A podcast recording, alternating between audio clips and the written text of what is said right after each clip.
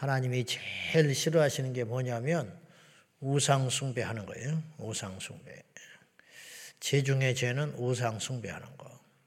그래서 오늘 성경에도 우상을 금하고 있습니다. 이게 이제 한두 번 한 말이 아니에요. 그럼 우상이 뭔지, 우상 숭배가 왜 그렇게 위험한지, 우상 숭배를 극복하려면 어떻게 해야 되는지 오늘 한번 생각해 보자는 거예요. 자, 먼저 1절 봅니다. 1절 다 같이 시작. 너희는 자기를 위하여 우상을 만들지 말지니 조각한 것이나 주상을 세우지 말며 너희 땅에 조각한 석상을 세우고 그에게 경배하지 말라. 나는 너희 하나님 여호와입니다. 오늘 1절에서 우상의 본질, 우상의 정의가 뭐냐 이렇게 분명히 이야기해요. 자기를 위하여. 네. 너희는 자기를 위하여 우상을 만들지 말지니 우상의 목적은 자기 자신에게 이 주도권이 있는 거예요.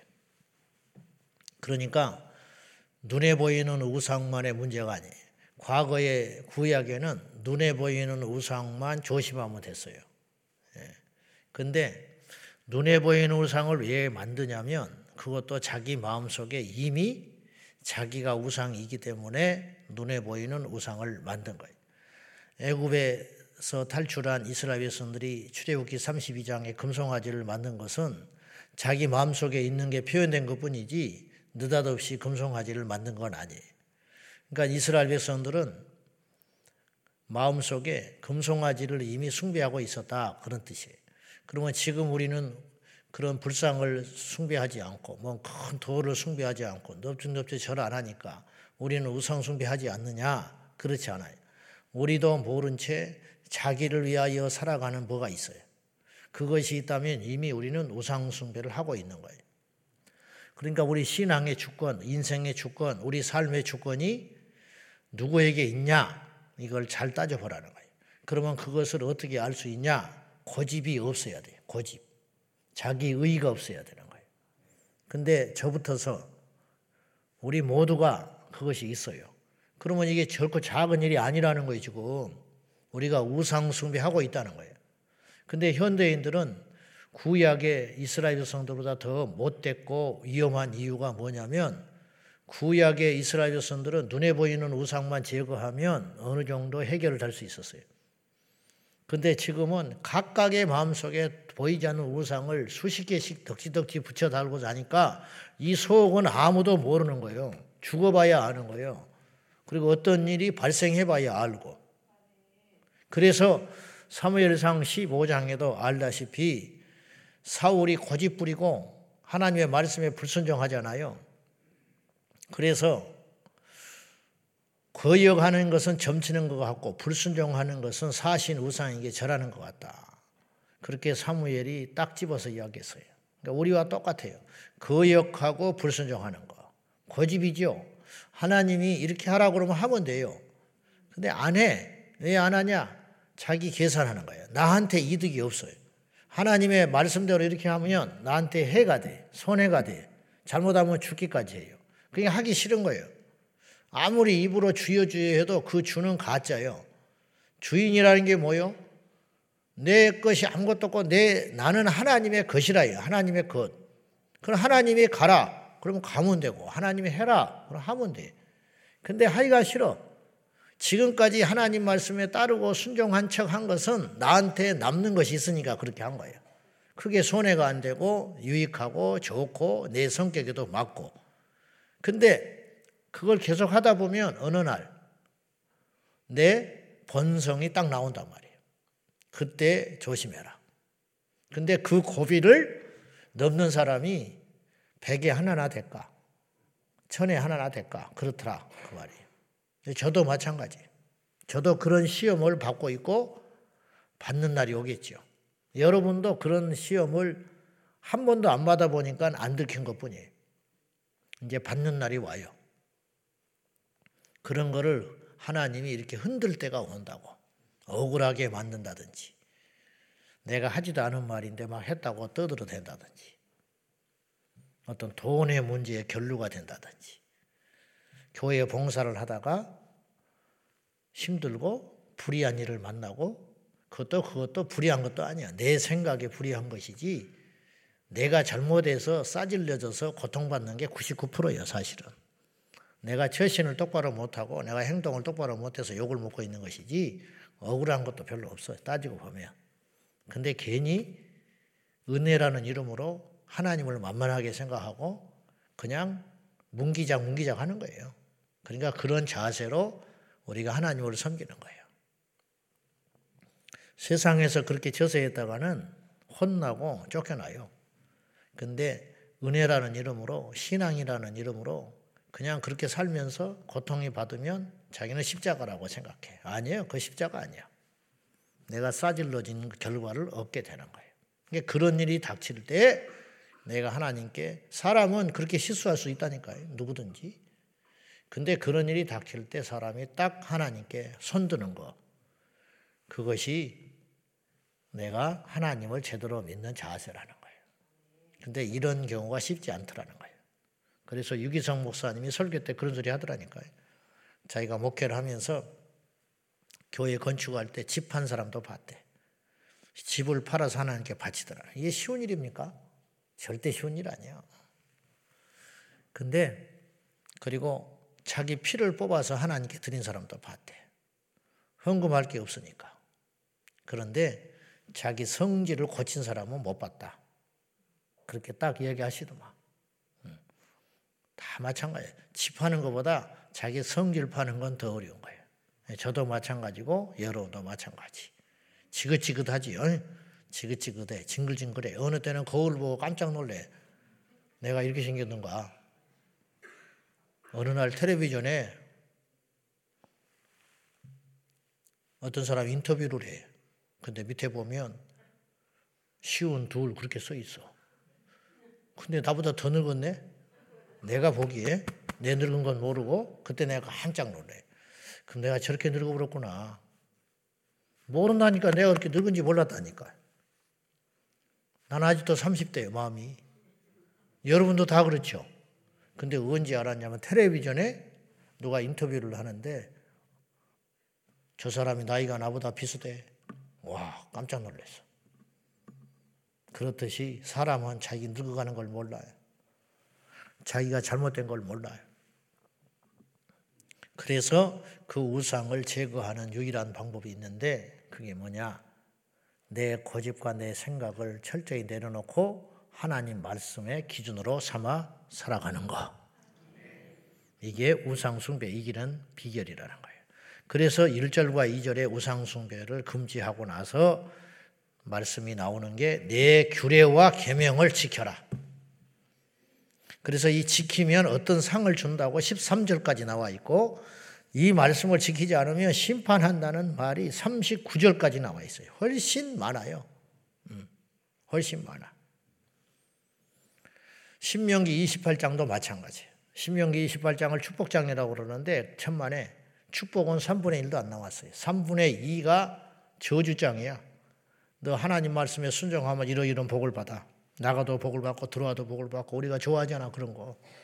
응? 땅이 소산을 내고 자식이 잘 되고 번성하고. 응? 근데 그렇게 하지 않으면 무시무시한 징계를 받는다고 몇 갑절이나 많게 경고를 해놨다니까요. 오늘 말씀도 마찬가지. 그러면 하나님 말씀과 순종하는 것이 우상 숭배하지 않는 거예요.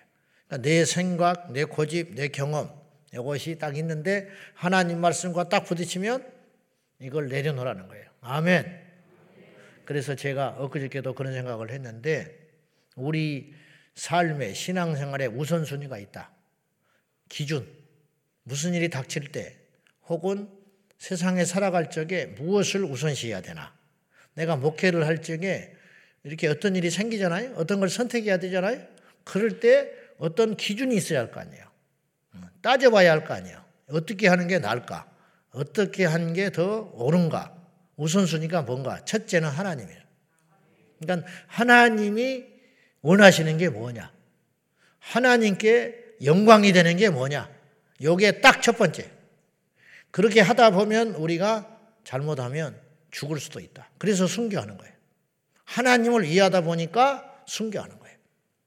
두 번째, 말씀. 그럼 하나님이나 말씀이나 말씀이 하나님에게서 나왔으니까 하나님이 더 큰 분이에요. 이제 그 말이 그 말인데 따져보면 그렇다 이 말. 하나님이 1번, 두 번째는 그분이 입에서 나오신 말씀. 세 번째는 뭐냐? 그분이 세우신 교회가 세 번째.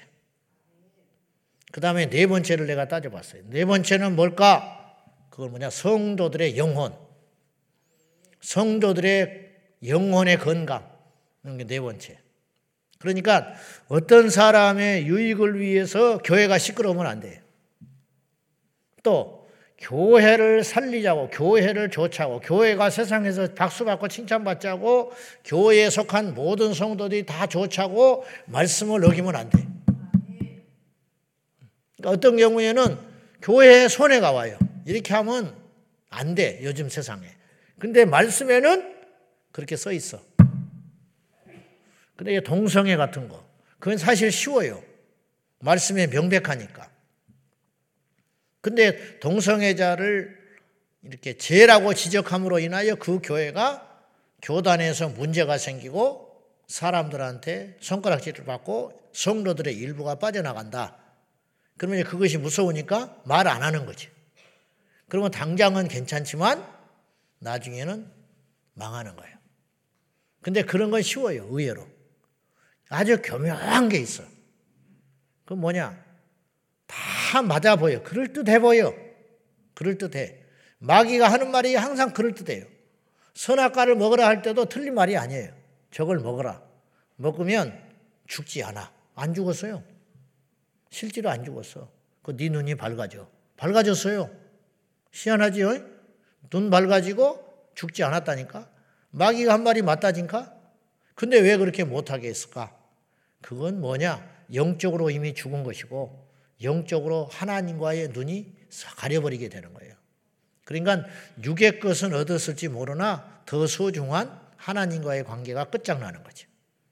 마귀는 항상 그럴듯한 말로 미국의 동성애가 미국 교회가 왜 가만히 있었냐 그랬더니 동성애자도 사랑하자고 그랬대. 틀린 말이 아니다고요. 응? 그러나 성경에는 그거는 잘못된 거예요. 그래서 오늘 말씀에 순종하면 어떤 복을 받냐 요약을 해보면 자 순종을 순종하면 4절만 봐요. 일단 3절과 4절 자 시, 시작 너희가 내 규례와 계명을 준행하면 내가 너희에게 철따라 비를 주리니 땅은 그 산물을 내고 밭의 나무는 열매를 맺으리라. 자 복을 준다는 게 이게 뭐냐 하나님만이 할 수 있는 복을 주는 거예요. 철 따라 비를 주는 거. 비를 우리가 어떻게 무슨 수로 내려요? 아무리 열심히 살아봐 비가 오는지 안 되지요. 우리가 당연히 먹을 거를 얻는 것 같고 먹을 때가 되면 가을이 되면 소출을 얻는 것 같지만 그거는 모르는 소리예요. 하나님이 그렇게 해주시니까 하는 거예요. 몇 년 전에 4월 달에 눈이 내려버렸어요. 4월 달에. 눈이 내려가지고 어떤 일이 벌어졌냐면 꽃이 피기 시작하는데 꽃 위에 눈이 다 앉아버렸어. 하루 만에. 그래서 그의 과실이 완전히 흉작이 돼버리고 말았어요. 꽃이 살아남아야 과실이 맺히지. 4월 달에 눈 오는 걸 무슨 수로 막냐고. 5월 달에 우박이 내리기도 해. 이걸 무슨 수로 막냐고요. 그러니까 예나 지금이나 인간이 하나님을 거스려서 살 방법은 없는 거예요. 근데 왜 이런 일이 생겼냐? 불순종하니까 그랬다.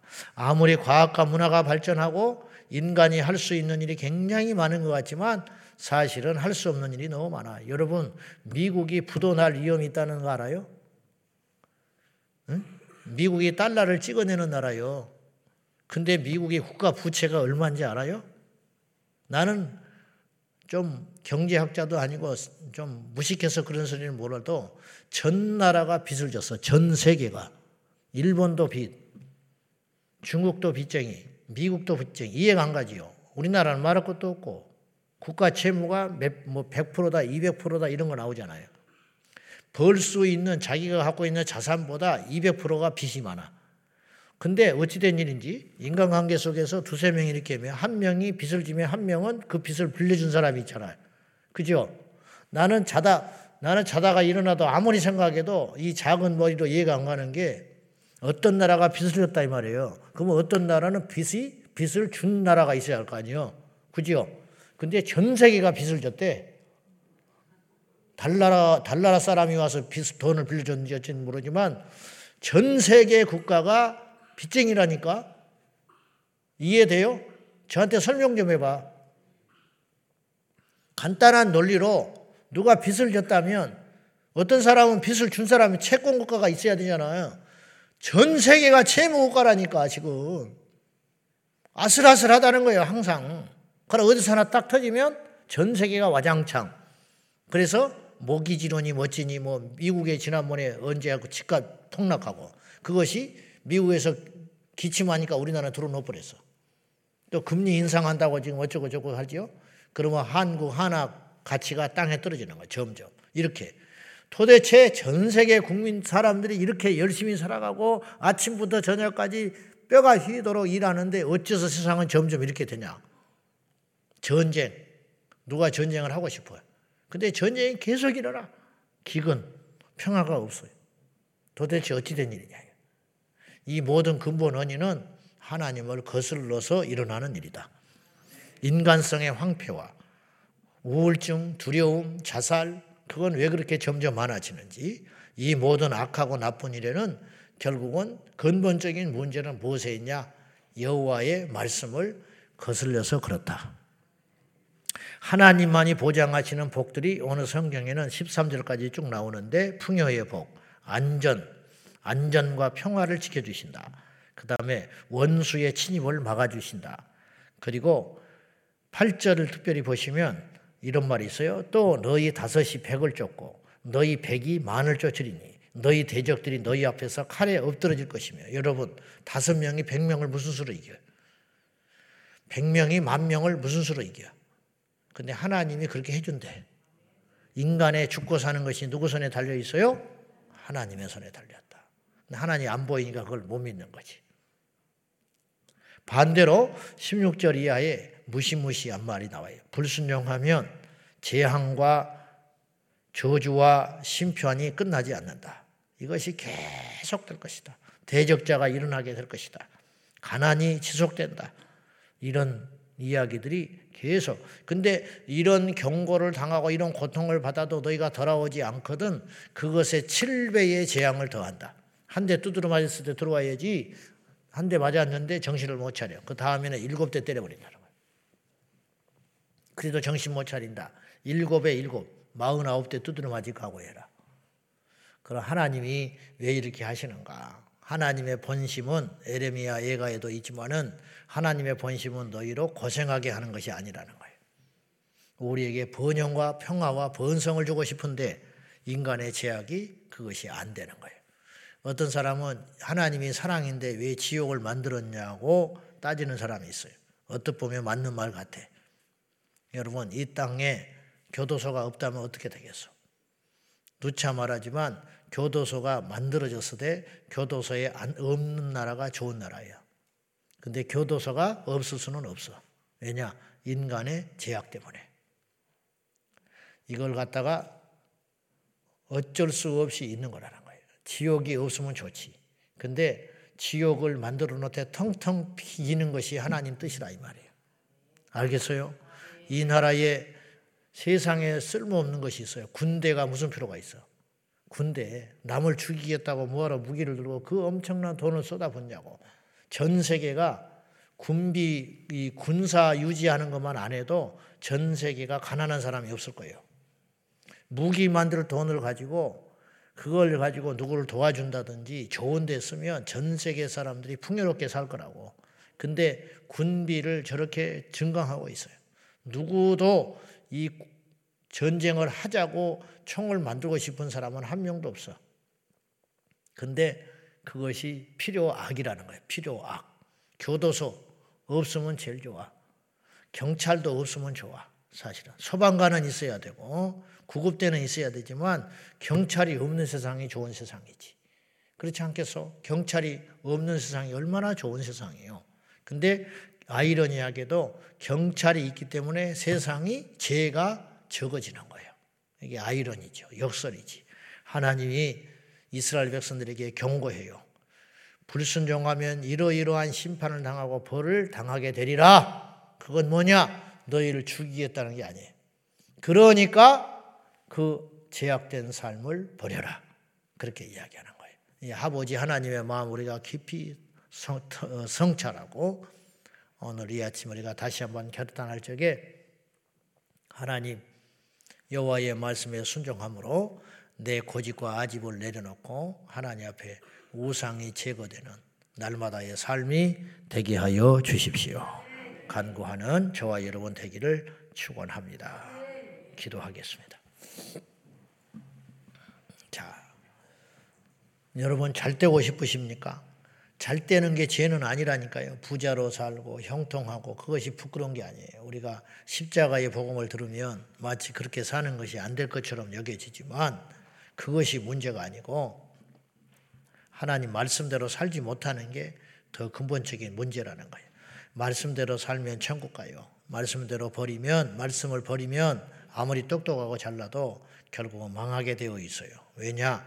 이 우주 만물의 주인이 창조자가 설계자가 경영자가 하나님이시기 때문이에요. 자, 이 시간에 다시 한번 결단할 적에 눈에 보이는 사람과 눈에 보이는 환경에 줄대지 말게 하시고 보이지 않으나 이 우주의 절대자이시고 주권자이시고 왕이신 하나님께 내 인생의 승부를 걸게 하여 주십시오. 이 믿음을 주옵소서.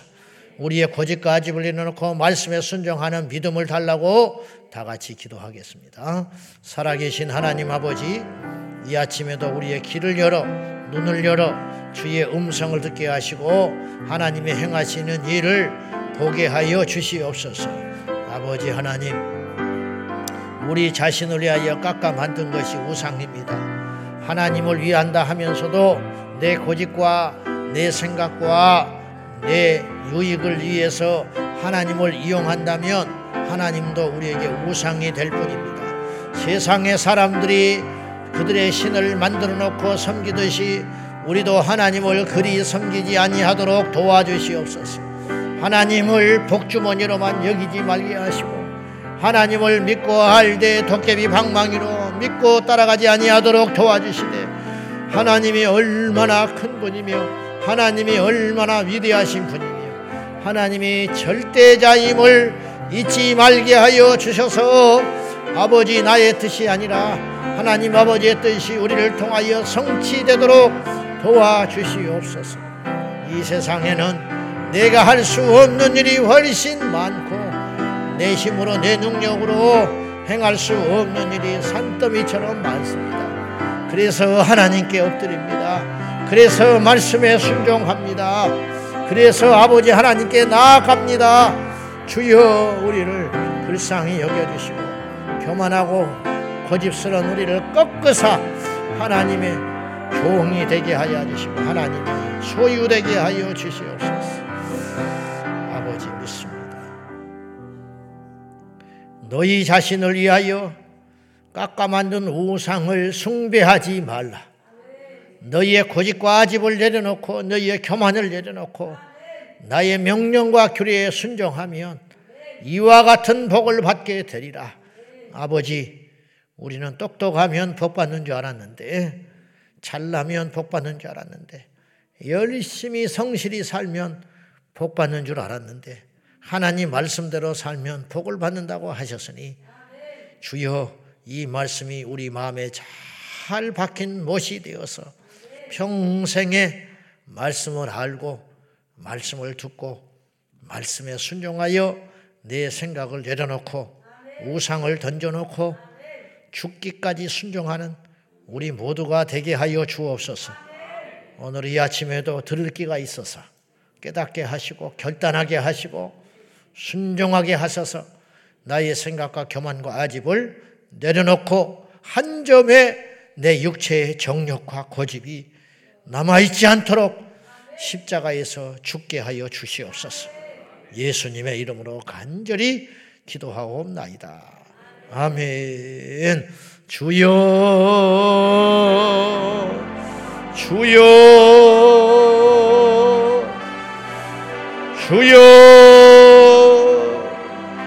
살아계신 아버지 하나님, 우리의 생각과 고집을 내려놓고 아버지의 뜻대로 순종하며 나가게.